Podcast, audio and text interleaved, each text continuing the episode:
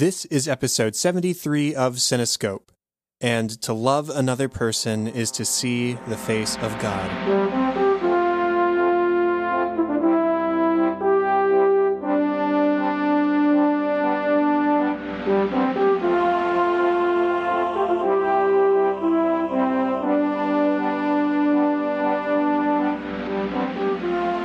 Welcome to Cinescope, where our goal is not to criticize or to assign ratings, but rather to celebrate the movies we love, exploring story, characters, music, and relevance to the world around us. I'm your host, Chad Hopkins, and joining me today is Aaron White to talk about one of our favorite films, Les Misérables. Aaron, how are you doing tonight? I am great, Chad, and I am so excited and thankful that you asked me to come on and talk about this movie. Yeah, I don't remember exactly what the genesis of us speaking about this particular movie were, but it was just a week or two ago, and we said, yeah, we we, we just have to do it. It, it. It's something that has to happen, and so we put it on the date. Actually, I think it was more like a month ago, so we, we planned this a little bit ahead, and uh, it's definitely been something I've been looking forward to and dreading at the same time. Yeah, there is some of that involved for sure. Well, before we get into anything regarding the film itself, how about you reintroduce yourself, tell people who you are, what you do, all that kind of stuff? Yeah, sure. Um, so I host a, a podcast as well called Feelin' Film, and that is a podcast where we try to focus a little bit more on the emotional takeaways that we have from watching movies versus critiquing the technical elements as much. And I host that with my best friend, Patrick. Um, it's a long-running show about, I don't know, year and a half, going on our second year now, and it's it's a pretty exciting thing. Really enjoying that. Um, we have been having a lot of fun getting to know other podcasters and just going through a ton of good movies. We kind of bounce back and forth between newer films and also older films as well. So we have a, a wide breadth of episodes for listeners to check out, and yeah, it'd be great to, to have some of your listeners uh, give us a, a A, a ping too if they were interested.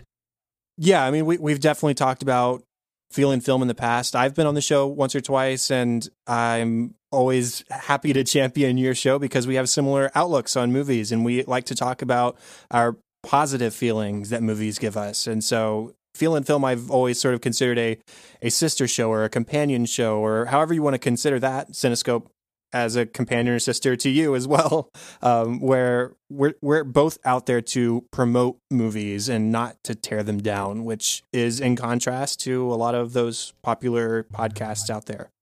Absolutely.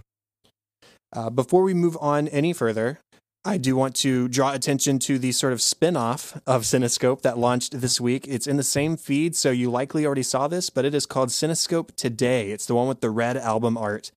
And, uh, It's a spinoff where we're going to be talking about current release movies on a more regular basis. This show, uh, the Cinescope podcast, if you will, is more focused on films that are a year or older. Has sort of always been my criteria, and it's because it's movies that we've seen before and we know we like them, and so we know we're going to have positive things to say. We couldn't guarantee that with current release films, and so that's why it's just now us getting around to that, and it it's... something that I've wanted to do for a little while. I wanted to do more podcasting, and this is it. So Seth and I will be uh, in every episode of Cinescope Today, not necessarily on a weekly basis yet, uh, as often as we can. But our first episode was over the newest Jumanji movie, Jumanji Welcome to the Jungle. We posted that earlier this week on Monday, and I'd love for you to go listen to that, check it out, tell us what you think. Tell us movies that are upcoming that you'd like for us to talk about, and uh, we'll certainly have certainly be having guests on for that show as well. So, Aaron, you, you'd be, you'd be welcome on that one too. Awesome. Well, I'm always up on new releases. You know that. Yes. And I'm I'm glad you did Jumanji because then you got to start it with a positive movie right off the bat. Right. Of course, pretty much. Well, not everything in theaters right now, but all the recent releases have been on a, a pretty high note. You've got The Post, you've got Paddington two, which are both getting stellar reviews. And then you've got Phantom Thread coming up, and you've got Star Wars The Last Jedi, which has at least positive critic reception. And Jumanji is uh, doing really well also. The greatest, so The Greatest Showman. Oh, The Greatest Showman. Yeah. Uh, th- there's lots of good stuff out there. So w- we just thought Jumanji was a good start as far as Let's let's begin with something big, and we're looking to explore uh, other new releases, and there will certainly be ones that we won't enjoy as much along the way, and that's just the nature of seeing current release films. So, last thing, we got a new review over the last week from G Tilt. Thank you. It was awesome. It lit up my Friday last week when I saw it pop up in the App Store or in the podcast app. And so thank you. And if anybody else hasn't left a review yet, if you would like to, that information will be available to you at the end of the show or in the show notes if you look now. And all that stuff aside, let's go ahead and jump into this discussion over Les Misérables, because I'm sure it's going to be a little long. Well, it's a lengthy movie, that's for sure. It is. It is. It was released on December twenty-fifth of two thousand twelve. It was directed by Tom Hooper, who also directed Red Death, The Damned United, The King's Speech, and The Danish Girl. It was written by William Nicholson, adapted from the original musical by Elaine Boublil, Claude-Michel Schönberg, and Herbert Kretzmer, and based on the original book Les Misérables by Victor Hugo. Uh, music by Claude-Michel Schönberg, who also composed the music for La Révolution Française, Miss Saigon, Martin Guerra, the, Mar- the, or the Pirate Queen, and Marguerite. Now, I didn't practice any of that French ahead of time, so I hope it was at least close. I'm pretty impressed. Thank you. Uh, the movie stars Hugh Jackman, Russell Crowe, Anne Hathaway, Amanda Seyfried, Eddie Redmayne, Aaron Tveit, Samantha Barks, Daniel Huddlestone, Colm Wilkinson, Helena Bonham Carter, Sacha Baron Cohen, and Isabel Allen. So, first experience, and that includes the musical itself. Uh, wh- what what do you remember about sort of your origins with this musical? Well, I absolutely have a history with this film and this musical. And I'm really glad that you pointed out that this movie is based on the musical, because that is a distinction from being based off of the book by Victor Hugo. Those are two different things. The musical itself, the stage play, was based off of the book, and they don't play out exactly the same way. I've read the book, and so that's a, an important thing to note if you're going to go into this. So for me, oh man, this this goes back to high school.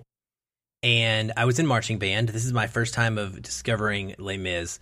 I was playing the trumpet, and we decided that we were going to do, well, I didn't, we didn't decide. Our band teacher decided that we were going to do a Les Mis halftime show.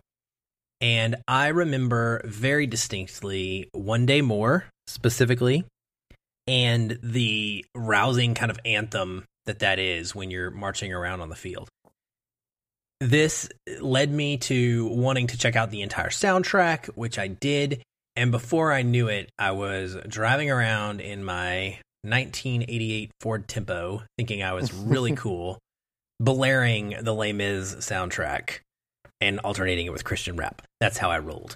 Uh, I fell so hard in love with this soundtrack. What I, I think shocked me was that it could be listened to straight through from mm-hmm. the first track to the last track. It, it is it is a complete it's the perfect soundtrack for me. There's no little hiccups where I feel like I need to stop and skip. It also tells the story so well that you could listen, and I think all good musicals or great musicals do this, where you can listen through the soundtrack and you don't even need to see the musical itself. Patrick talks about this all the time, my, my best friend, who I like to reference. He's listened to Dear Evan Hansen multiple times, but he's never seen the actual stage play. Yet he knows the story just fine by listening to the songs. And for me, Les Mis is like that. Um, and the film does a lot of that because they're singing the lyrics, uh, which is basically singing the dialogue. But for me, yeah, I just fell in love with it. I that led me to reading the book after that. And then I saw the stage play late in my high school years, and I was hooked. After that, I've seen it a few more times. Even with the the more and more times that I've gone to the theater, I have some season tickets to see Broadway here in Seattle every year, and I see at least five or six shows. I, Les Mis is still my favorite, and I'm getting to go see it again this summer. I'm super excited about that, and it's it's always just really affected me emotionally and held a special place in my heart. Uh, I had no experience with the musical prior to seeing the movie. Um, I mean, I knew the very beginning of I Dreamed a Dream, I guess, just because it's I Dreamed a Dream. Um, I was very active in theater in middle and high school. And so really the only thing I knew of Les Mis was that it was like this pinnacle of artistry, or at least that was sort of my perception at the time, being around bigger theater nerds than me. Uh, because though I was involved, I wasn't necessarily a theater nerd. Uh, I, I knew Phantom of the Opera, basically. And I mean, that was my favorite for a very long time. But being around all these other people, it was like Les Mis was the, was the best of the best. But despite thinking that or having that perception, I never listened to it or sought it out or ever saw it. I still haven't seen the stage production.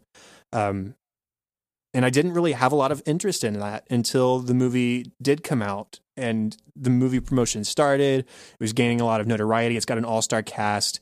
And then they started uh, amping up the fact that it was a sung live on set musical, which really hadn't been done at this same scale before in other films. I think other films had maybe done it for a song or two, uh, but this was the first time, like, the entire thing, a sung through musical, is sung through live on camera, not to a, a, a studio track. And so I was intrigued. I eventually saw it with some friends in Lubbock while I was uh, there for school. And there were moments where I tried very hard to put on a brave face in the theater, and I did shed a few tears. Uh, but I was I was very affected by it, and I've since become distraught every time I've watched.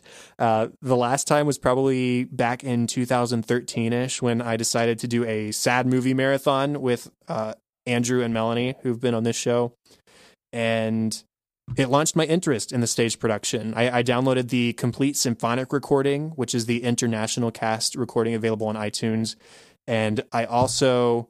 Uh, Or what's what's cool about that recording specifically is that it also features the score that's featured in the musical. Um, and so it, it's a more complete musical experience outside of just the singing stuff, which is really cool. But then I also got the tenth anniversary cast recording, which is my favorite, with Colm Wilkinson as Jean Valjean. Ooh, he is amazing. Yeah, it's my um, favorite too. Yeah, th- that in, there was like a six month period after I got into the musical where I was singing like Colm Wilkinson all the time, which was bad because I think at the time I was also preparing for like a voice recital that I was doing in college. And so I was like screwing my voice up by singing along with Les Miserables in the car. Uh, But that's another story. And so now, even though I haven't seen it on stage, I think this is my favorite musical because of how emotionally affecting it is. And it, it's so deeply ingrained in like my emotional psyche that when I popped in the Blu-ray today and it first got to the title screen and they start singing, "Do You Hear the People Sing?" with nothing but a snare in the background, it was like, I started getting ready to cry right then. It was like, come on, this isn't fair. We haven't even started the movie. I can't be having these emotions yet because I'm not going to make it. Uh, no, I I, I I loved watching it, but it, it does emotionally destroy me in the best of ways. Yeah, it absolutely does. And it does the same thing to me. And, you know, now watching it and what triggered the podcast you were referring to earlier, I decided to watch this over the holidays and over Christmas, and I was mentioning it to you, and so we started talking about it. And I think this came out, I don't remember the the right year, but it's it's about five years. It's maybe the fifth anniversary. Yeah, just past five. It, when it came out over Christmas, and I still remember seeing it then. And like you, I have that same visceral, unconscious, or uh, involuntary reaction to the film when I started up. I think my first tweet when I was trying to to watch it this most recent time was, well, we've we've started the movie and we're about two minutes in to look down and I'm marching around my apartment singing. and and I mean, that's that's how quickly it happens for me. And so I think there's kind of two things when it comes to movies. You can watch a movie and, you know, you can evaluate it. You can always be thinking about its quality and its acting and, and its technical aspects and how the cinematography is and things like that. And then there's just straight up no, no bull, no, no concerns about it. You are, you are feeling the movie. And for me, I feel like that's what happens when I watch this is I have a moving experience every single time.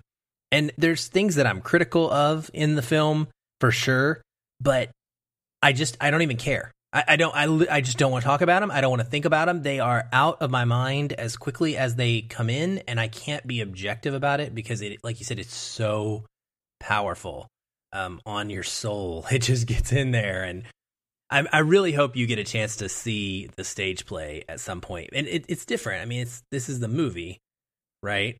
Mm-hmm. So It's not quite the same, but it is equal. I mean, it's still the same story, and it's still got the same affecting pieces to it. Yeah, I, I think it's coming to Dallas in the near future, so I might be, get a chance to see it. Uh, we'll see. I hope. But uh, I, I just came up with the thought, why don't I look at my original thoughts of the film? Because I have a website that I used to post film reviews on, and I gave this movie five of five stars. I, I can't be objective about it either. Um, I haven't even tried to be objective and point out flaws. I... I, I You you mentioned their flaws, and I'm sure there are some, but I, I don't think about it because I watch this movie, and especially as a Christian, it just affects me on that one-on-one relationship with God level that I, I sort of strive to have based on characters in this movie, based on Valjean and his redemption and the the passion with which he pursues loving others and making a difference with his life. I, I really attach onto that. And that's really my focus the whole time. I, I, I'm like I said, I'm sure there are mistakes, but neither of us can be objective about that. And that's fine because we wouldn't talk about them on this show anyways. So it works out well. Um, but let's go ahead and talk about story a little bit. I actually don't have a whole lot on this section because I think I'm saving most of it for character discussion, but I am interested to hear story, cinematography, what kind of stuff along those lines do you have to say? Well, I'll apologize up front and say I've got a lot of notes. Uh, I, you know, I don't know. Some of this stuff might kind of be blending uh, story and characters together, and if I if I get off track, just reel me in and say, "Well, wait." But um, for me, I think the first thing that stands out is that on the surface, this is a movie or a story about the French Revolution.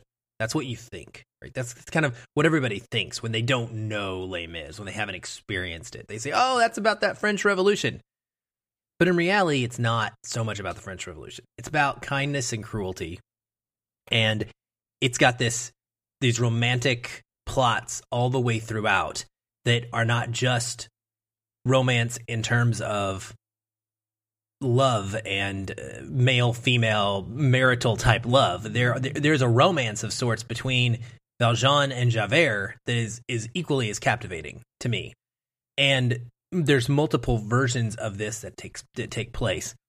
And so I think those aspects of the film, the fact that it does, you mentioned it, that word, I think we're going to say it a whole lot of times throughout this the show, is redemption.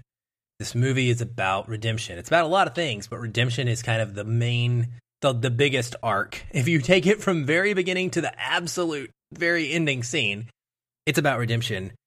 And the other thing that really stands out to me within that is that I feel like it's kind of special how all of the deaths in this film, we are talking spoilers, right? Yeah, of course. Okay. All of the deaths in this film, people seem to die with who they want or how they want, of their own volition, except for the antagonist, Javert. He dies alone, which is really sad, by throwing himself into the River Seine, which is interesting because there's a line in a La La Land song audition where they say, and tumbled into the Seine. And I wondered if that was a reference to Les Mis. And I actually tweeted Pasek and Paul, the lyricists for that song, and they said, I said, is this a reference to Les Mis, or were you guys just, is this just a massive coincidence? And they responded to me on Twitter and said, the world may never know. So I don't know. That's not, uh, an, it's not, an, either way, they're not giving us the answer, but I, I love that they did comment back. Anywho, I digress. My point is, Uh, with the death scenes, Fantine dies with Valjean. So she dies with someone who is showing her compassion. Éponine dies with Marius, the way that she wants to die, the person she wants to be with. Valjean dies with Cosette and Marius with him, his daughter. So I feel like that's a, a very neat, important thing that happens in this film as well. Yeah. Um, I... I don't know how to add on to that. Um, oh, you want to just continue on? Mm-hmm. Okay. And then there's an interesting um, piece that, like, if we're going to talk about scenes, right? Mm-hmm. Favorite scenes in this film. This is hard because there's so many moving pieces. I'm glad that we're not on Feelin' Film right now, where we have to pick a connecting point. That's that one that one moment where we connect the most with the movie, because I don't know that I would be able to do that with this film. There's so many that I would feel it would be like picking children, a favorite, you know, a favorite.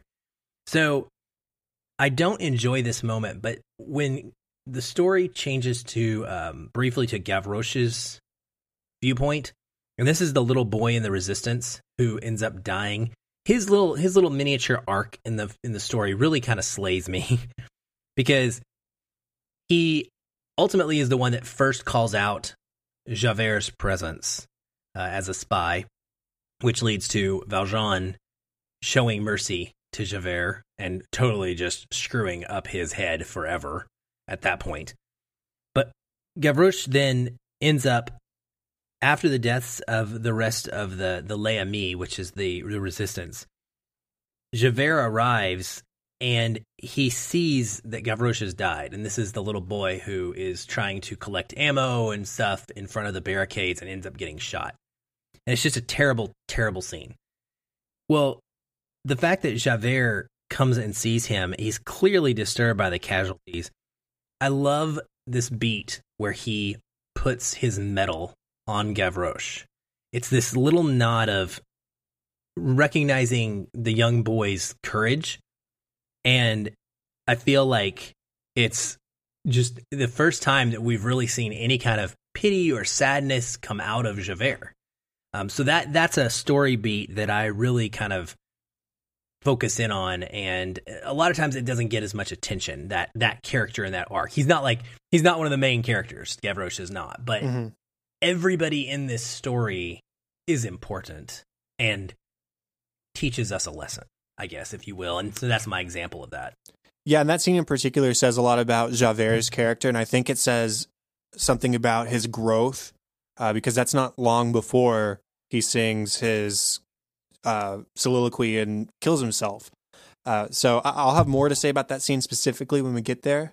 Uh, but just relating to story, cinematography kind of stuff, man, the set design in this movie, the the beauty of it cannot be overstated. From the very opening at the shipyard with Look Down and the end of Valjean's soliloquy overlooking the cliffside as we go into the opening titles, and just set after set after set, even the barricade is just, it's it's breathtaking how they were able to take these places that were really designed to be seen on a stage, since this is based off the stage musical, and blow them up, which which goes into my next point, which is that there's lots of long takes and close-ups, as well as the live performances themselves, which really make this have, in my view, a stage production feel with all the benefits of a big budget Hollywood film. And that's where you get the set design and the, the extravagant costumes and all the extras that they're able to have because they're not limited to a stage. It's really cool that they're able to uh, merge the two worlds and really make this a big budget stage production in ways that real stage productions can't really do. Man, I love that you mentioned that, because I would have if you hadn't. The fact that, and this won Oscars in costume and production design. I'm sorry, it was nominated for Oscars in costume and production design, and it won for makeup and hairstyling, all of which are completely earned, in my opinion, too. The fact that that barricade, It's it's a it is a single location. We are not moving throughout the town following characters with tracking shots, because you couldn't do that on a stage, right? You mm-hmm. would only be able to have the one setting, and so much like that, that's what we have. We have them in the in the rooms in of the house, you know, in one one place at one time for a single song or a couple of different songs, which are progressing the plot along. And so I I too really like that aspect of it. And I love that, I mean, they become just so much more epic than they even can be on stage. Like, there's no way that the docks look, looked on stage like they can look in this this uh, film. And I know that it was, I think there's a lot of it was filmed in Bath, England. But some of these shots of the aerial aerial shots of the docks specifically, they just give this this epicness to it. You mm-hmm. see how big it is, and that ship, how gigantic that is, that thing that they're pulling. The the with regards to the music and the singing and the, the choice to record live in particular, the only song that was not recorded live, I believe, is Look Down, and that's the opening track. And the reason was because there's so much ambient noise from the water mm-hmm. that they couldn't. They what you wouldn't have actually gotten to hear the people singing the song as well. It would have really affected it. But what I think is that by choosing to have them sing live, it captures this spontaneity of characters, and it's it's really raw emotionally. Like, it is absolutely raw emotionally. The you're going to have some drawbacks with that occasionally. You're going to have people who can't go up and down in, in a range, or choose not to, whatever Russell Crowe is doing. I don't know. Somebody he, he stays in a very monotone, you know, place the whole film, which is an interesting nugget, by the way, is that Russell Crowe is in a band. Mm-hmm. I had no idea. No earthly idea. So he has somewhat of a musical background even. But it just, gosh, I love that choice so much. And it was a make or break one. You know what I mean? Like, it could have sunk this movie completely if that didn't work. But I think that everyone on this set was so bought in to this idea that you can tell it, it turned out as this this passion project from all of them. And it gives these actors a real opportunity to showcase their talents that they really, when you're on a stage, you get to showcase your talents as well, but people don't, don't see the subtlety of your emotions. In fact, on stage, a lot of times you have to overplay things so that people in the back of the auditorium can see you and understand what you're doing a little bit better. So like, Samantha Barks, who I believe actually played Eponine in the West End production before the film, I can't imagine how wonderful an experience this was for her, because she got to play Eponine on the stage, and then she got to come on the film production and pull back that performance in a lot of ways, but also play it up in a lot of ways, because the camera was going to showcase everything she does. And when she sings On My Own, or even when she sings uh, uh, A Little Drop of Rain, is that what it's called? Yes. Um, even when she sings that, there's so much that you can see in her face, in the way she smiles or uh, turns her head, or even just the way her voice breaks when she says certain words, sings certain words. It It amplifies the performance in a way that studio recordings really couldn't capture. So I think it's a choice that pays off, even when you have voices like Russell Crowe's. You know, he's the one, what I would call bad singer, at least as showcased in the film, but it doesn't bother me in the sense that it doesn't ruin the film for me. I like to make fun of it a lot, but, uh, and I do a pretty good impression that I can do another time, but it, it, it doesn't ruin the film. No, it doesn't. And I think the important aspect of it really for me is that it's consistent, mm-hmm. frankly. It, you know, he's he is that monotone voice, but he doesn't fluctuate at various points where you're like, oh, no, Russell, you should be high here and you went low. You should mm-hmm. be low here and you went high. He's it's just that's how he plays the character. So I don't know that it's even an I don't know that it's that he doesn't have range. I think it very well may just be that that was a choice to play the character very stoic. At the end of the day, he's just a oh. really good actor. oh. So I don't really care. I see what you did there. At the end of the day. um, any other story things, or can we really dive into the characters? No, I think the most, the biggest aspect of this is in all of the, the wonderful characters. So let's, right. let's go for it. Okay. Well, we've got Valjean, our, our big number one character. Um, Let's just sort of talk through his journey. So he starts off, he's imprisoned. And as they sing Look Down, these other men, some of them have lost their faith in God. Some of them are hoping that their wives are still there for them. These are people who, uh, I mean, if they're anything like Valjean, they might have done something simple like steal some bread. And here he is nineteen years later, uh, serving a sentence for that that tiny crime that was out of self-preservation, and not even self-preservation. It was to save his sister's child. Um, yeah. So the, he's lost faith in others, like a lot of those men have. Even when he's freed that day, he he's singing his song and he says, everyone else is guilty. I'll never forgive the world for what they did to me. And we see as he's seeking out, starting a new life for himself, free of prison, uh, he's trying to, to, well, everybody's still beating him down. Life is still beating him down, despite his freedom. It really doesn't mean anything because he's got that cloud hanging over his head as two four six oh one. And when he tries to steal from the church, only to be caught and then forgiven by the bishop, who, by the way, played by Colm Wilkinson, who was the original Jean Valjean on Broadway. Love that. Yeah, me too. Um, and that that scene is heartbreaking. Like, that's the first, like, knife in the gut twisting around of this movie, because well, he even says in his soliloquy, I feel my shame in me like a knife. Uh, and he uses that opportunity to start a new life and become separate from this two four six oh one character. It, it it sets up the whole rest of the movie in such a beautiful way. And again, both in terms of set design, but also establishing who this character is and what his motivations for the rest of the film are going to be.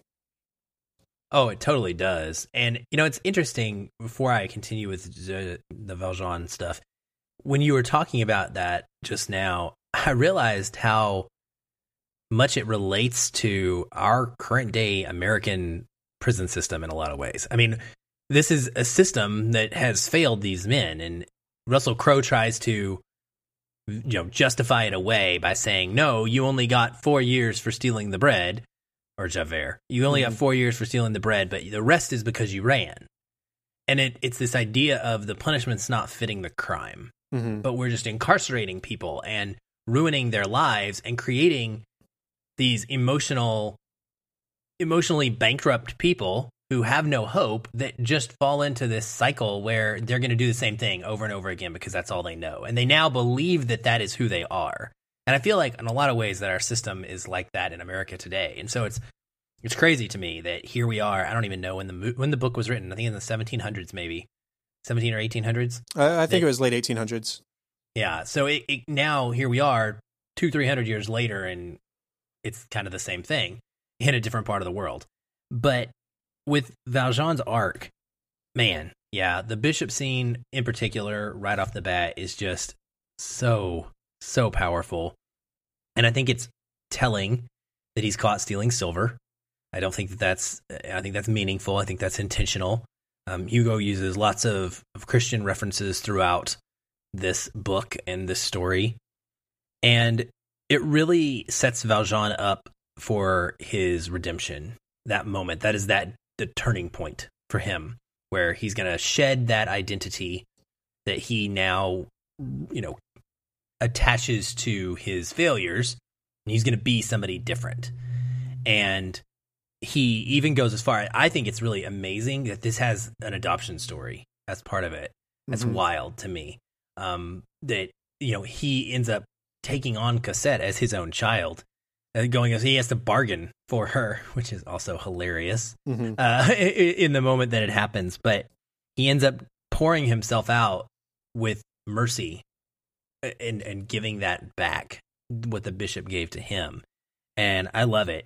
Um, one of my favorite parts of Valjean's story is toward the end when he's he's singing Valjean's confession, and he is telling Marius the story of his life and wh- who he is. And there's this moment in it where Marius is, is, is doing callbacks in the song, and he says, "You're Jean Valjean." And the look on his face when that happens, it's like, it, it I cry. I'm already crying multiple, you know, I'm probably still crying from the last thing, right? But it starts up again. And it just, it's like the first time for me that he's been able to claim that identity again in so long, because he shed it for, and I don't remember exactly how old he is at the end, but it had to be, you know, at least a twenty, thirty, forty even year period where he couldn't be himself. He had to live under this guise of someone else. He couldn't claim his own name. And that's a big deal, the power of a name. And so right then, He is recognized and accepted by Marius and Cosette as who he is, and you just you can you can get you can feel that weight lifting off of him in Hugh Jackman's performance right there, and it's it's wonderful. What gets me is that he only flees the law in the first place to, well, aside after the church, uh, when he takes Cosette, he flees the law to fulfill what he sees as his duty as a Christian, basically, to Fantine and to Cosette. And the role of a father suits him very well. He that he sings that Suddenly song that was actually written for the film uh, about how suddenly he understands what love is because he has this new daughter in his life. It, it's a really sweet moment.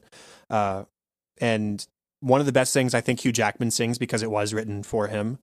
Um, but he becomes overprotective at that point. And Cosette grows up living her life sort of secluded, kept safe because he fears for her safety. He understands her desire for a life eventually. And when he learns of her love for Marius, he makes another sacrifice by saying, okay, well, let's go find this boy.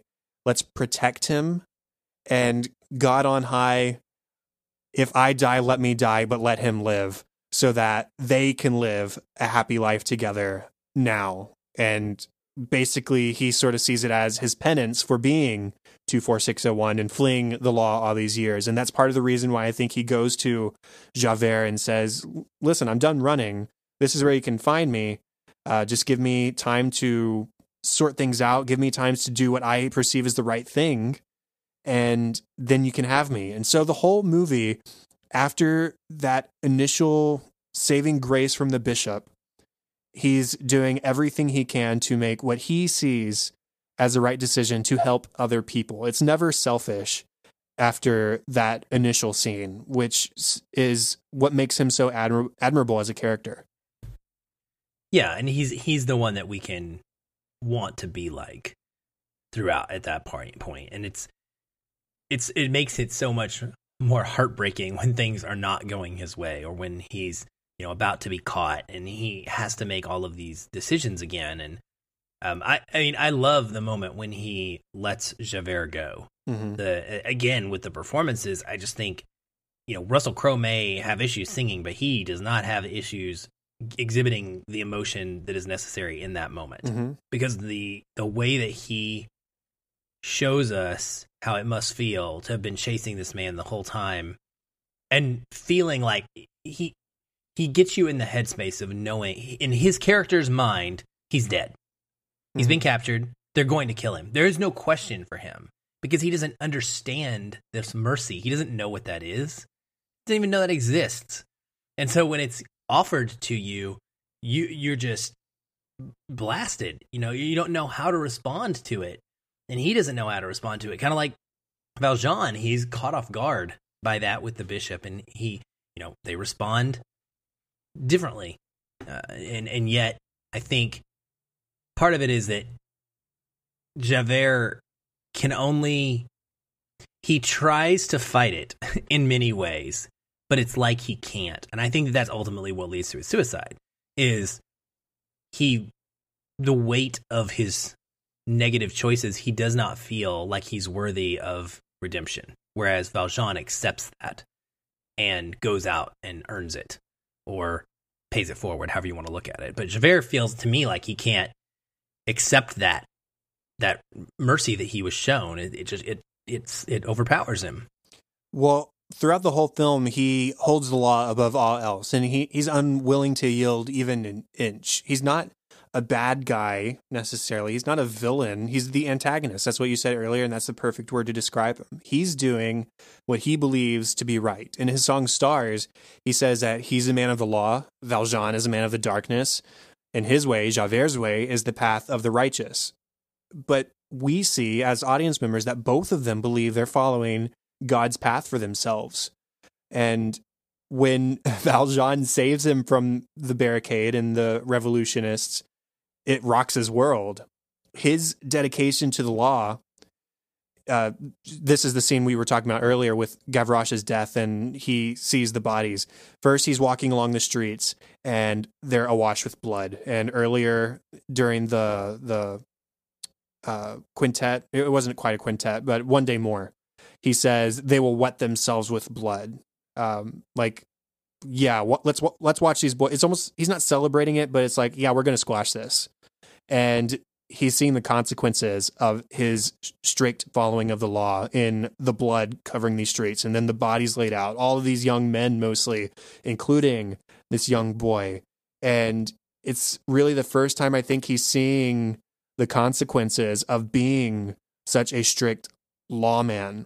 And he doesn't understand that there are shades of gray, and that breaking the law in and of itself doesn't make you a sinful person. Javert, or Valjean, uh, uh, he breaks the law in breaking parole, but it's so he can completely escape his troubled past and forge a new positive life for himself. He, once his identity as uh, the mayor is uncovered, and he decides to help Fantine, he only do he only runs away to help Fantine and Cosette. So on and so forth. He makes those decisions over and over again. So there, there's gray area where it's not breaking the law isn't breaking God's law necessarily. Um, and that's what I think tears him apart, is that he's, he can't come to terms with follow the law as I've always known and as I've always done, or show mercy to a criminal who showed mercy to me. He, he can't, even those reconcile. out. Yeah, he can't, rec- he can't reconcile you. that. Right. And so that's what leads to his suicide, is that he he's at a moral dilemma, and that's his solution in the moment. And that's what's tragic, right? Mm-hmm. Because it's it's not a happy moment. Like you said, he's not a villain. So we don't we don't cheer. We don't stand up and root and say, "Yes, Javert is done." It's it's like, "Oh no." Like it's it's heartbreaking, because that's not what we want for him, and that's not what Valjean wanted for him mm-hmm. either. You know, we want to see him redeemed as well, uh, and unfortunately, we don't. But I mean, every not everybody gets a wonderful end in this movie. It's realistic; people die. What character do you want to talk about next? Um, Eponine. Eponine. Uh, I I'm in love with uh, Eponine, uh, both as a character and Samantha Barks in this performance. Man, she's always been a favorite, but I think that in this film, this version of her has elevated her to where she may be my favorite part of the whole darn story. I look forward to when she finally is going to show up on screen, and I think I probably cry the hardest um, at her arc. And it, maybe that's because I relate. I don't know, but it's it's just very. She's got this very tragic arc uh, where she grows up raggedy and poverty-stricken. You know, early on, she prevents her father from hurting Marius by stopping um, his burglary of Cosette. She lies about his whereabouts when her father tells her to look for him, and then uh, slipping Cosette and her father a note telling them to leave so that they can get away. She also takes it upon herself to find out where Cosette and Valjean live, and she decides to withhold his letters uh, when she's asked to deliver them to him. Which is interesting because obviously she's got feelings for him, so she wants him for herself. And ultimately, you know, the biggest aspect of this is when she sneaks onto the barricades as a boy. That's her her big moment. That's kind of the thing. And she's in love with Marius so deeply and, and madly. And I don't know that it's it's fair. I mean, they've grown up friends, obviously. Uh, and it's almost it's almost kind of off, because Marius falls in love with Cosette in like the blink of an eye. It's like one of those love at first sight type deals where here is this woman, you know, who, and this, this is so realistic to me, even in today's day and age, like the woman that's right there in front of you, your best friend who would, would sacrifice and would actionably do anything for you and give all of this, give all of herself to you. And yet, that's not what he wants. He's got this sparkle and twinkle in his eye about the thing out in the distance, and that being Cosette. And but anyway, you know, Eponine ultimately takes a bullet for him, right? And to me, sacrifice is the ultimate depiction of love. And I don't necessarily mean where we all have to die for to prove that we've loved someone, but sacrifice is what love is to me. It's it's giving yourself, giving up something of yourself for another person's benefit. And, and Valjean exhibits this over and over throughout, as we've talked about as well. It's absolutely beautiful to me when Eponine does this, and it's very inspiring. And I think it's a it's a it's a really good character arc for her, because it shows that no matter what she's been through, that she is capable of love and redemption as well. And she sings On My Own, which is, to me, one of the great songs about unrequited love that has ever been written. It is, it is, it is that song that when it comes on, you can't help but start singing along and you're in tears. I don't think I've ever listened to it or tried to sing it and not had my eyes full of water. You just can't. It's, it's, it's, I, this doesn't always happen, but the best music can do that. It can, it can bring that out. And I said involuntary before, and that's what it is. It's, you're not, you're not thinking about it. It just creates the emotion in your, in your brain, whatever it is. It's triggering something that does that. When she says, I love him, but only on my own, I, I think I personally can relate to that in many ways at many times in my life where I've had that feeling. And I remember that in that moment when she sings that lyric and I lose it. And so I think that for a lot of people, Eponine is a very relatable character, not just for me. Yeah, I've got to say the the one exception to not crying at that song is the international cast version, because it is uh, sung by a Chinese actress who does not speak English. Uh, so she learned the song and she sings it in English, but she learned it phonetically, so it sounds kind of weird. And it's actually like if, if you're in tears by the end of it, it's because you were laughing. So I encourage you oh. checking it out. But I may have to do that. It's pretty funny. Um, but I mean, Eponine, I agree with everything you said. It, it's this torturous existence of being in love with someone who's ignorant to your feelings. And beyond that, Marius is actively pursuing another girl in front of her and even through her. He says, hey, look at that girl over there. Can you find out information about her so I can go woo her? Basically, I mean, it, it's painful. And the, the most tragic line to me is during A Heart Full of Love, when Marius and Cosette are singing through the fence outside of the house and Eponine standing in the background, and she interjects, he was never mine to lose. And that's actually echoed by Valjean during the Heart Full of Love reprise, or every day, whatever you want to call it, towards the end, when he says, she was never mine to keep. Mm-hmm. And it, those are the, like, the heart-wrenching lines for me as far as those characters go. Uh, but beyond being heartbroken over losing this guy that she's in love with, you you mentioned these as well. She does the right thing. Yes, she withholds the note from Cosette for a time, but she does forfeit it to Marius and says, I'm sorry I held this back, but this is for you. And that reconnects the two of them. And when her father shows up to steal or whatever else he's going to do to Valjean, she stops him. She... She does the right thing in protecting others, even though she has reason to perhaps be vengeful against Cosette and Valjean, because well, Cosette was the favorite, ch- or Eponine was the favorite child as a kid. And now she's sort of the one cast aside, like Cosette was when she was living with her parents. Um, but when she understands that she can't force Marius to love her, she sacrifices herself, and it, it, it's so I, I can't imagine being in that, that place where you see this person who you love so much that doesn't reciprocate, and your only response is to go and do something drastic to, uh, I, she doesn't commit suicide, but it, it's a sacrificial act to go and sort of put herself on the front lines. And well, a lot of people do that to mm-hmm. get Marius and Cosette together. Mm-hmm. Yeah. I mean, there's a lot of sacrifice to get that relationship mm-hmm. where it is. And she ultimately just wants him to be happy, I think. And so she yeah. she does what she can to to help Marius out and to push him in that direction towards Cosette. So, yeah, Ebony's a fantastic character, and I, I really like Samantha Barks in the role.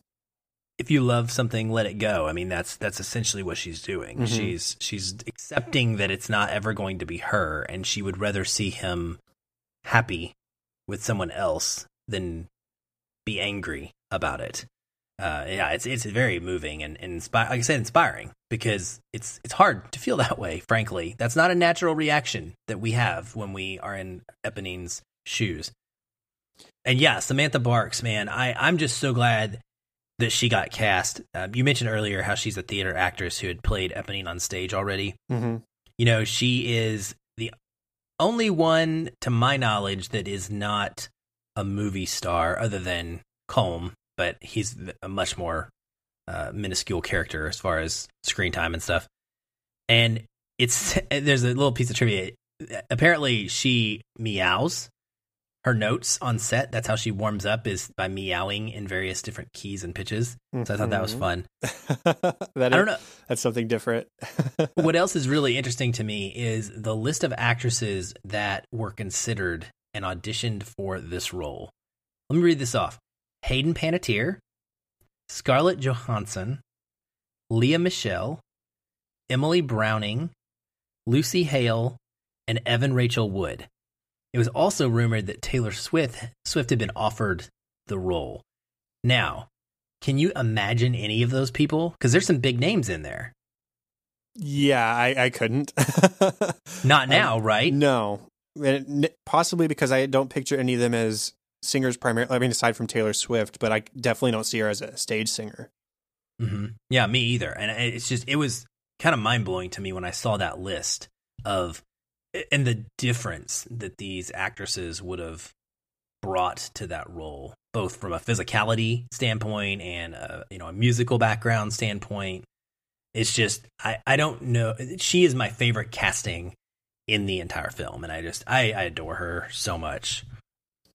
Um, then we've got Marius, who also makes sacrifices. We see in the first scene where we're introduced to him uh, that he is sort of he he has distanced himself from his family, who comes from wealth, apparently, uh, to fight for a cause that he thinks is just and is right. He sings, "I won't take a franc. I won't earn. I won't." No, he says, "I won't take a franc I have not earned." In re- relation to this this. relationship he has with the father or grandfather, who says he brings shame to the family. And he has to make this decision between himself, making himself happy by pursuing Cosette, or fighting with his friends for a good cause. And he ultimately chooses the cause because he thinks Cosette's gone forever. But at the end of uh, Eponine's sacrifice, at the end of her life, she hands over the note. And instead of focusing on the note, he, he says, "What have you done?" Which is a brilliantly written line, because she has just said, "Sorry, I, I didn't give this to you earlier, but this is for you." He says, "What have you done?" And you think, oh, come on, don't focus on that. But he means, "Why have you gone and done this to yourself for me?" And he sits there and he holds her and sings to her as she dies in his arms.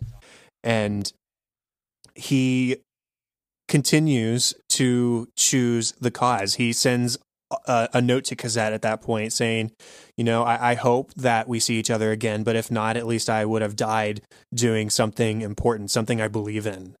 And uh, I, I, I really admire that about him, is that he does stay with his friends. He does stand by his brothers to fight for their right to be free. That's a lyric, right? Uh, so Uh, I, I, I admire Marius and his sacrifices as well. There's lots of those those sacrifices throughout. Yeah, I, I do as well. And, th- you know, he's he loses everybody mm-hmm. except Cosette. Yeah. And and that's the thing, is it, it could be misunderstood from the outside as this movie is a romance about Cosette and Marius. Like, that's one of the big hooks. That's the things, like I said about earlier, how, oh, it's the movie about the French Revolution. Oh, this is a movie about a romance between these two people. But it's so much more layered than that in his character. Uh, and, you know, and he, he follows it through all the way to the end. And I think what you see is that he becomes worthy of all of the sacrifice that is made in his, or for him. You know, he becomes the man he needs to be to carry forth. Because he and Cosette are the only ones that live in this story, mm-hmm. right? Like, everybody else dies, I think, if I, if I remember right. I'm trying to think of anybody else that might live, and there's not anybody. No. So he's the one that has to carry on and live, and live differently, live changed, and, and live for all of these people that no longer are with us. And so I think he becomes that character over the course of this story. And so, you know, it's, he's somebody we absolutely root for. And even in his loss at uh, having being becoming the only living person uh, among his friends and singing Empty Chairs and Empty Tables, he, he's gone through some oh, trauma. Uh, th- th- that scene is heartbreaking. Uh, th- by the way, this scene introduced me to Eddie Redmayne, and uh, oh, he is man. so fantastic. But uh, even though he's gone through that trauma and even though he's had this heartbreak, he is still thankful to Jean Valjean for saving his life. Uh, he and he, exp- he he has the chance to express that gratitude at the end um, after his wedding, unfortunately, because he wasn't aware of exactly how Valjean saved his life. But he does everything he can to communicate to him, hey, if you want to stick around, you're going to be looked after, you're going to be loved as a father to us and a father to everyone, because you are this great man. And that's before he finds out that he also saved his life. And that's when he seeks him out again, so he can have that ultimate uh, display of gratitude and say, your father is a saint, Cosette, because if it weren't for him, I would have died at the barricade with all of my friends. And yet here I am married to you now because of your papa. And so yeah. uh, it, it, it's great that he's able to express that gratitude. Definitely. Yeah, I, I like him as well. This is probably my favorite role of his, honestly. I, I've I've enjoyed certain performances of his, some much more than others, but this one, I think he nails it very much so. Um, somebody else that really stands out to me, by the way, is the casting of the... I never can pronounce this T- guy's name. Thénardier. Thénardier, thank you, and and his wife. This so the they are the humor, mm-hmm. they're the levity in the in the in the story that is much needed with how heavy it is, and I think that the casting here of Sacha Baron Cohen and Hel- Helena Bonham Carter is masterful. Yeah, uh, they are perfect in this role. They're perfect. They are they are absolutely perfect, and he he brings he they bring this needed eccentricity to to the roles. They're these vagrants. They're just terrible people. And the thing is, they're like a centerpiece. They're a connecting point for all of the characters because they have this little intimate connection to each and every one in various ways. And they kind of follow the story through all the way to the end with us. And it's, it's almost like we get a, a unique perspective of everything that's going on from them over the course of time. And I just think that is a really interesting, neat way to, to do that story-wise, to to use them as characters. But they also, they they serve as grounding, again, because they're characters that I think we can relate to, and that we've all kind of experienced people that are maybe not quite like this, but somewhat like this. People that are out for themselves, people that are worried about their own hide, and they're out to make a buck. And they do so, and they in these performances, they're just, they're the ones that you want to hate. They're the villains, if you will, of the story, and I think I think they're phenomenal. Yeah, it's funny that the the comedic relief comes from the characters that really are the the worst of all of us. They're they're completely self-absorbed. Uh, but the the scene that stands out to me, and the the scene that made me laugh the most, as far as they go tonight, was watching them crashing the party and then being carried out. I can only imagine how much fun that scene was to film with Helena Bonham Carter and Sacha Baron Cohen in these ridiculous costumes, powdered faces, wigs, being carried off on their backs, having to sing because, again, this is live. and having cameras basically between their leg- legs looking down at them as they're being carried down the staircase, and having to stay in character and sing this this silly song, which is a reprise of Masters of the House. Uh, it, they're fun characters, even though they're they're just awful people, and I'm okay with that. Yeah, I, absolutely. I and, and I will admit that there are de- there are definitely times because of the costuming and the makeup that I just am waiting for Madame Thénardier to like break out a wand and go nutso on everybody. Yeah, yeah. Well, you definitely get that vibe a little bit from her. Uh, um, just a couple of characters to mention because that I, I like Amanda Seyfried in the role. She she doesn't have as much like growth as everybody else does, um, but she, as a child, is instantly open to having a father in Valjean. When we first meet her, she's singing the song called Castle on a Cloud, talking about a, a life that's basically completely opposite of what she has right now. And it's really sad uh, hearing this little girl talking about, oh, I I, I imagine this place where uh, there's rainbows and everybody's happy and everybody says, I love you. And it's things that she doesn't have now, but then she's thrust into the life of Jean Valjean and suddenly she has a father, and um, she, she thirsts for the truth of Valjean's past, but she's also grateful to him for the life that he's provided to her. And she, she, she is hopeful for that, that real life outside of her isolation. And that does lead her to Marius. And uh, I, but, like I said, she doesn't really have much growth outside of that. She doesn't have uh, a fault to overcome like a lot of the other characters do. Uh, but I, I like the character, so I just wanted to mention her. Yeah, I think she does a very good job in the role. I I don't, for some reason, I, I guess I have like this mental block, and I, I think it's personal because, again, I think it's partially because people who talk to me about this movie want to make it about Marius and Cosette, and I'm so determined for it not to be that I kind of intentionally lessen her in my world. But I, I think that she did a very good job. And the couple of standout moments when she does have to, you know, belt a song, she really does a good job. Mm-hmm. I, I really like her voice. It, it's uh, kind of sprightly is kind of a way I describe it. Uh, whereas it's got this innocent high soprano quality to it that's uh, not overdeveloped. And I kind of like the innocence of that. Um, you've got Enjolras, uh, played by Aaron Tveit, who is the leader of the the A B Cs.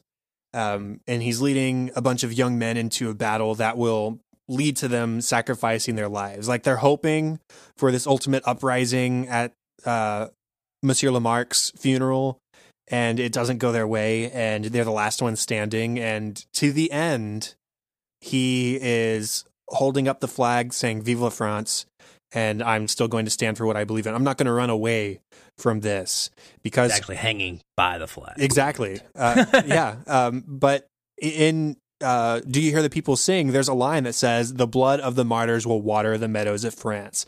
And this goes into relevance just a tiny bit, but that's the whole point. Is it's it's not necessarily about the French Revolution. It's about these characters doing something worthwhile with their lives that's going to affect generations to come.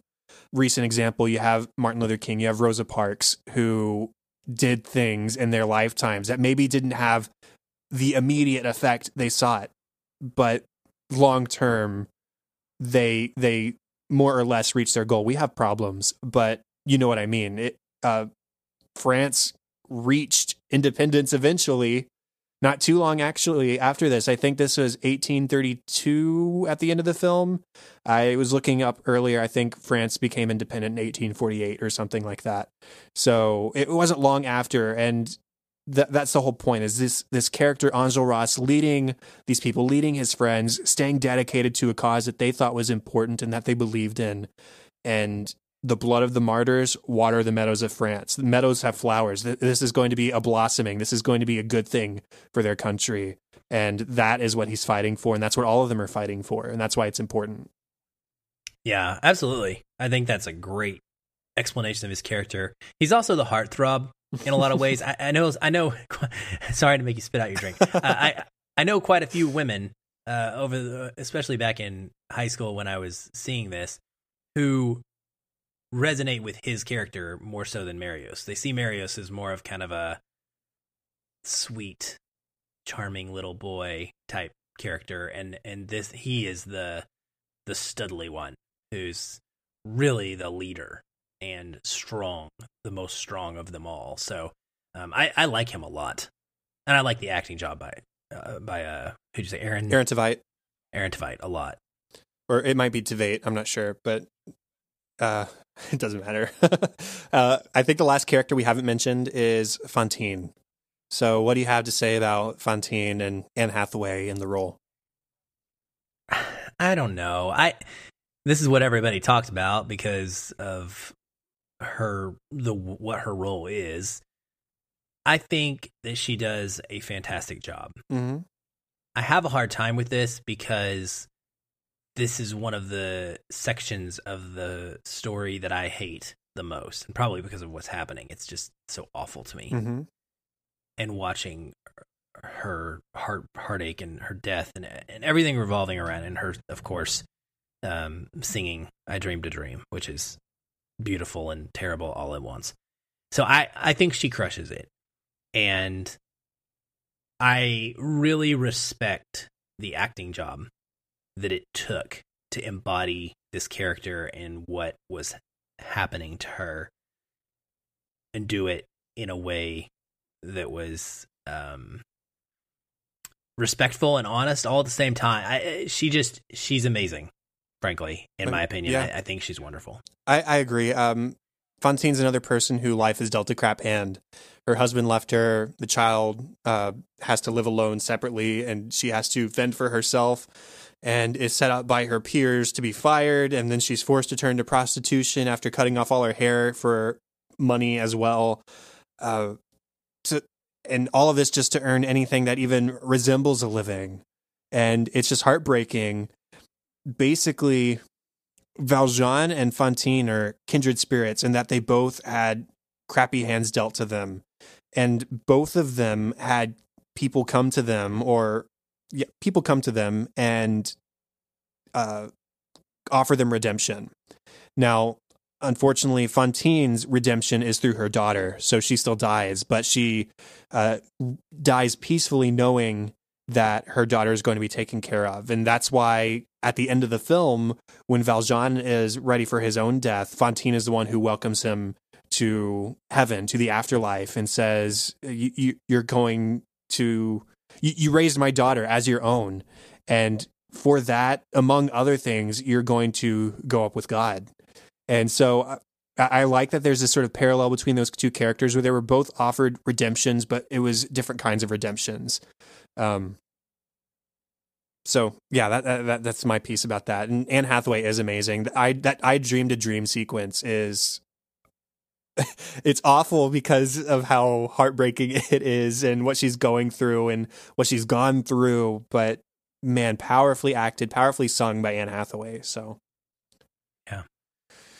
Speaking of singing, let's talk about music. So uh, a lot of my notes here are about song parallels um, between characters and motifs and stuff like that. So I want to hear what you have to say first before I start tying knots. And you're welcome to do that a little bit as well.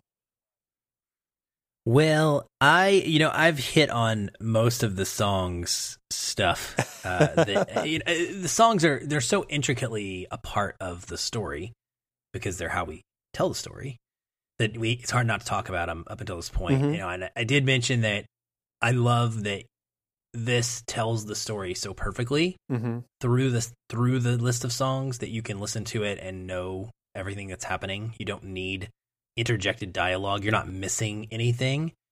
So if anybody is listening to this episode and hasn't actually seen this movie, you know, you can go listen to the soundtrack if you prefer, and you'll get the story. Uh, and I think that that's it's pretty amazing.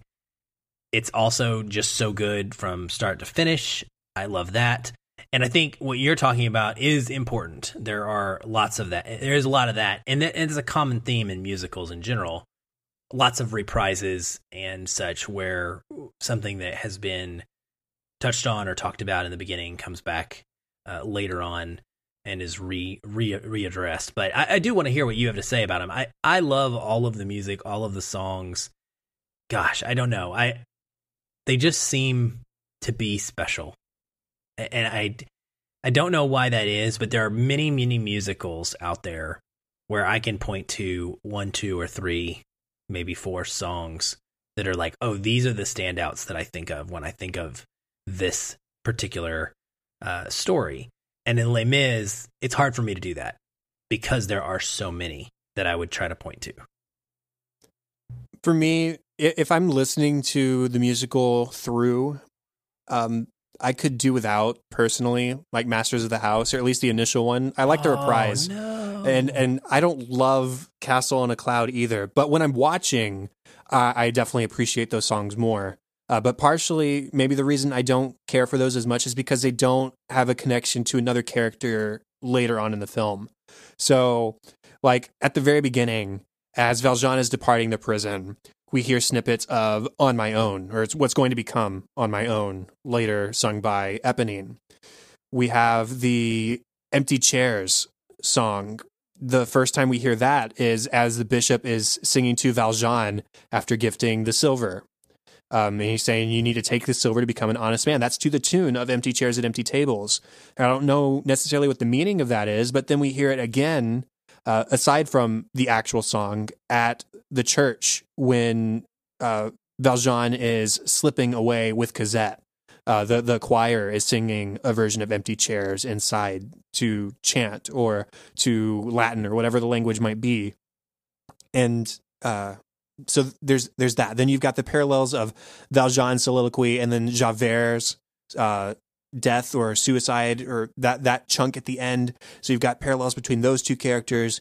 You've got I Dreamed a Dream Uh, itself, and then you've got Valjean picking up Cosette from the ten- Thénardier, so it's like a fulfillment of a dream that Fantine had that Valjean is pursuing and following through. So I really like that as well. And I, I mean, I've got a few more, but uh, you have, let's see, Uh, Who Am I and One Day More. So uh, a song about figuring out who Valjean is and what life he wants to dedicate himself to. One Day More, where he's basically having to make that same decision. But then the first time Marius sees Cosette, it's to that same tune. Uh, so there, there's lots of these parallels. And I, I like when musicals do this. Like Phantom of the Opera was one, my favorite for a long time. And to my memory, there aren't a lot of tunes that reprise themselves in the form of other characters that are connected to that original character. So it, it, this is really unique. Hamilton actually does this as well, um, because Lin-Manuel Miranda is a genius. But uh, I, I I love when yes, there are re- these recurring motifs that represent different things to different characters, but they're all connected. Yeah, that's awesome, man. That's a very cool observation. And I think anyone, I think people pick up on, or I think people note it, notice it without noticing it. Mm-hmm. And I, I'm not phrasing that right, but you know that if you sing it to yourself or when you're hearing it and you're hearing him say, who am I? Like, you know that he's, that's also the same tune exactly of One Day More, right? Mm-hmm. But you don't really connect those dots. And I think it's awesome that you're, you're pointing that out. Um, I did notice the sound design, though, in this one, uh, this time around, there are some really good pieces of sound editing and mixing in this. And I, there's a couple, there's a moment specifically the end when Javert kills himself. You can hear the the, the sound, and, and I think this is awesome because so much of the sound is constantly singing. Mm-hmm. That in those brief moments where you don't get it, to have wonderful sound design is fitting. And you hear the rush of the water in the dam. And then when you, you see him fall, the crunch of his body yeah. is, oh, like it is. I, I think it's, yeah, again, it's, it's that visceral response that it generates in you when you hear that. And so I really like the sound design in this as well. I agree. Now, uh, let's go ahead and go on to our final section. Uh, we're at an hour fifteen, a little bit shorter than that, actually, just because of a couple things that happened during recording. Uh, but w- what's one of your first major takeaways from this musical? Well, the one thing that I want to mention that I haven't already is for me personally, and you mentioned this earlier, um, that your faith, Christian faith, is um, really tied to your reaction to this story, and mine is as well. And that is nowhere more evident than in the ending. I think that this is one of the most perfect endings to a story in general that I've ever seen. When the movie ends, as you mentioned, Valjean is entered into heaven and ushered in. He's taken by those that, that he loved. Fantine is there. So many of our characters are there. Pretty much everybody, other than Javert, actually. And the thing is that this scene is not depressing, not in the least. It's not sad. It is celebratory, and it is glorious. It is full of joy. The bishop is there, who showed him mercy. Fantine, who he showed compassion. And the lyrics that take place during this scene, take my hand and lead me to salvation. Take my love, for love is everlasting. And remember the truth that once was spoken. To love another person is to see the face of God, which is one of my favorite quotes of all time. I've never seen something that is more emotionally satisfying as a depiction of heaven and this idea of what it might be like for us to get to heaven and to reunite with all of our loved ones that we have been living without um, in the remaining years that we have on earth. And so for me, it is it is extremely, extremely powerful and moving, and without being overtly in your face, preachy Christian, it's the best depiction of, of what it's like biblically, I think, for a Christian to go to heaven that we could ever have seen. Yeah. To me, this movie is what proper Christianity means. It's about loving the unloved. It's about forgiving those who crave or need, or maybe even don't deserve it, forgiving those who need forgiveness. Um, and I, I have that same quote written down here. To love another person is to see the face of God. Um, God in the Bible, Christ in the Bible says, uh, uh, to the least of these, the people, the, the least of these people the, that you show compassion to, you show the same to me. And so that's what that is saying to me.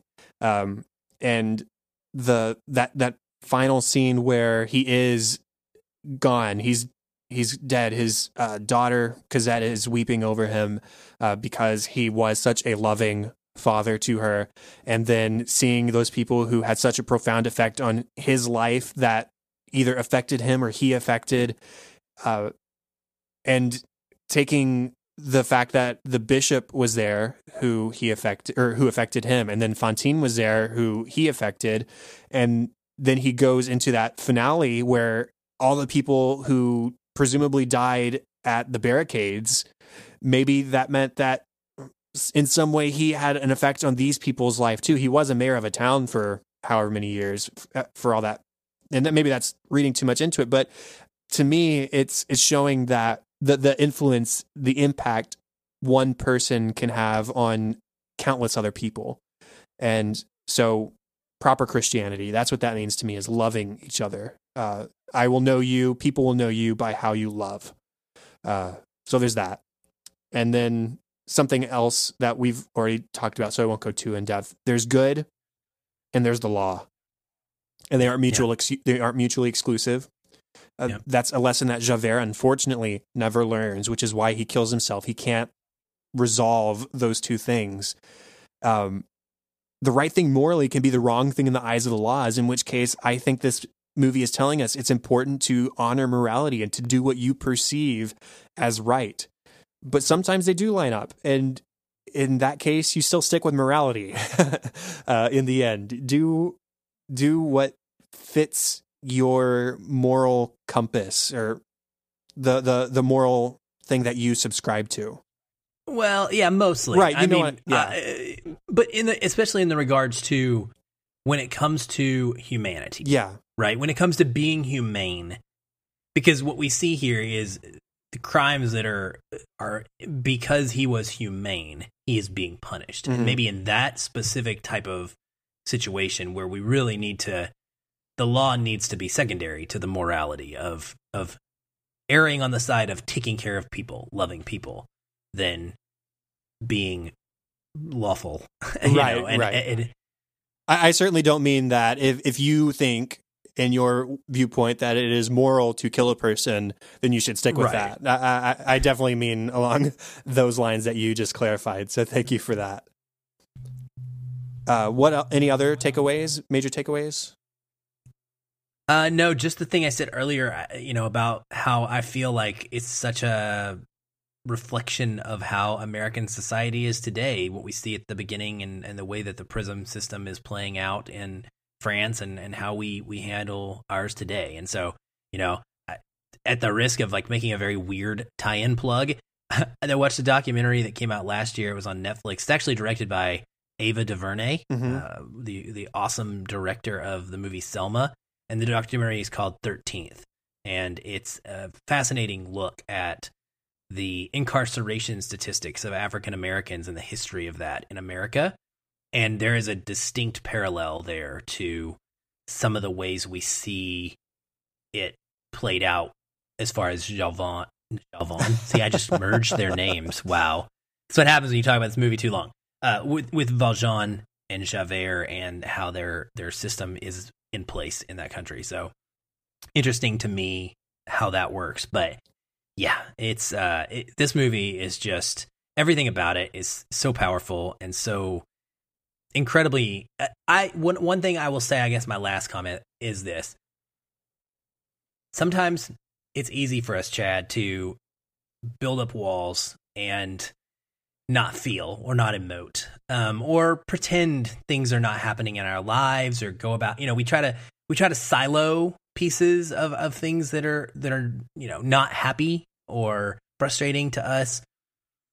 This movie, whether you want it to or not, if you connect to it and you, you allow yourself to, to be a part of the experience, it breaks those down and it brings that emotion out of you. You can't ignore it. And you can't fight against it. And I think that that's important. And so sometimes we need to have that cathartic experience. And I think this is one of those films that can really provide that for us. Yeah. I'm, my closing thoughts are that th- there's another quote that I wanted to mention. It is time for us all to decide who we are. I think something else that this movie is telling us is that sometimes we have to make decisions that show who we are as people. Jean Valjean, is is he two four six oh one? Is he Monsieur Le Maire? What does it mean to say that he is that person? Nothing, ultimately. He is Jean Valjean, no matter what. But what does it mean to be Jean Valjean? And that is shown by his actions throughout the movie. And as I mentioned, our actions may not have consequences that aren't immediately known to us, but they can affect change in the world. And the, the young men of the, the barricade, that that's that perfect display of that. But even Valjean himself, he doesn't know the effect he's going to have on others. He just knows that he had a crap life. He made some bad decisions. And then he was given a second chance. And he's using that second chance to make the world a better place. And I think that is ultimately something very valuable from this movie, is to to go out there and make the world a better place. Be be the love you want to see in the world. I know that's a, a, a sort of quote from something fin- else, but it's a great quote. Yeah. It is never, ever too late to show mercy, forgive, and to choose love. Exactly. We see that over and over in this film. Cool. And that's the end of the official seventy-third episode of Cinescope. Thank you, Aaron, for talking about this movie with me. Very late for me. It, it, well, it's still late for you, but uh, it's one twenty-four in not, the morning for me now. Not comparatively. Yeah, it's not, my, yeah. my cat has even gone to sleep. Uh, yeah. Oh, speaking of cats, one quick thing. Tom Hooper, the director of this film, his next project, I don't know. It's been announced for a while, mm-hmm. but he is remaking or... he is creating a film version of Cats. Yeah, so that'll be interesting. There's not a lot known about it, and it's going to be va- it's a wildly different type of story mm-hmm. than Les Mis. So, uh, you know, it's based on a book of kind of poems from T S Eliot. So who knows how that's going to turn out? But I'm super excited, and I get to go see Cats next year. It's part of my next uh, season ticket package. Nice. Uh, I-, I like Tom Hooper. I liked The King's Speech, but I don't think in my mind. I mean, I'm not going to nix the possibility. But in my mind, I don't know if there's going to be a better Tom Hooper film than Les Miserables, to be honest. I agree. I, I agree. think this and- is, I mean, we, we've had discussions on the Feelin' Film Facebook page about the word masterpiece, and I'm not prepared to levy that at this film, but it is hugely affecting, and I can't picture myself enjoying another film musical more than I do this one, or at least being affected more right. by a film musical than I am by this one. So, well done, Tom Hooper. Uh, contact for the show, facebook.com slash Cinescope Podcast and at Cinescope Pod on Twitter. Uh, as mentioned earlier, if you would like to go to iTunes or to the Apple Podcasts app on your iOS device, you can do that. Uh, rate and review it. That would be awesome. And subscribe if you feel so inclined. You can email feedback and ideas to the Cinescope Podcast at gmail dot com. And you can also use that email address to contact me regarding co-hosting if you have a movie you'd love that you'd like to talk about. I've started putting together a list of people who have contacted me, and I will be contacting you back soon. Now, Aaron, where can people find you online? Well, you can always find me individually on Twitter at Aaron L. White, A A R O N E L W H I T E. You can also find me tweeting from the Feelin' Film Twitter account.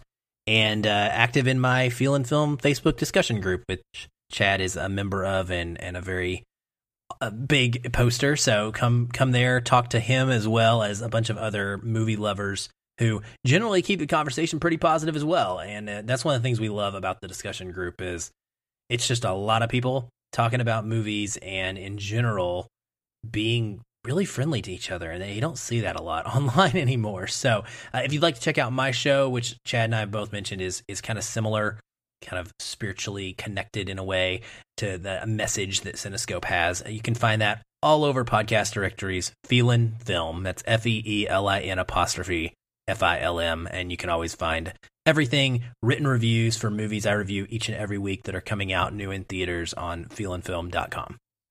And that's a, another highly recommend thumbs up from me. So go check out those guys over there.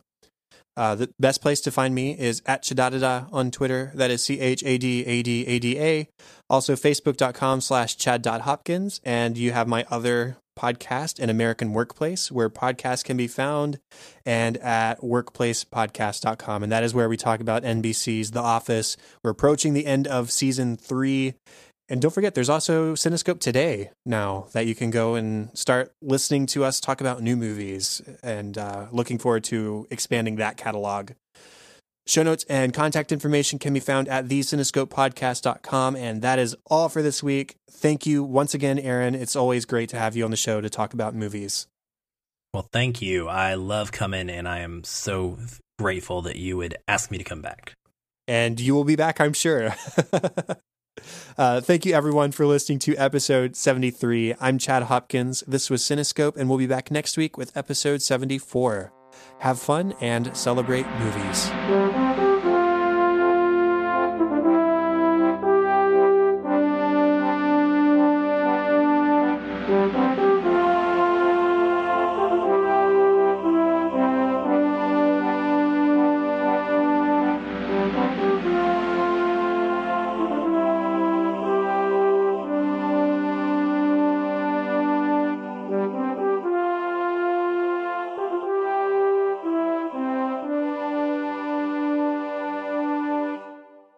I'm glad you pointed out during that, that section that this musical is based on, or I'm sorry, th- this movie, this film is based on the musical by Andrew Lloyd Webber and not directly based on the book by Victor Hugo, because there are, there are differences. And I've read the book, and the musical by Andrew Lloyd Webber is also based off of the book. Hold right? on, hold on. It's not Andrew Lloyd Webber. Oh, what? I'm getting cats confused. Who is it?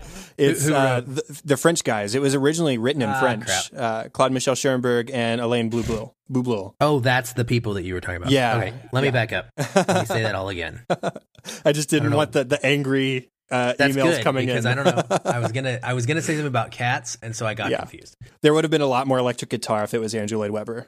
That's a very good point. Okay.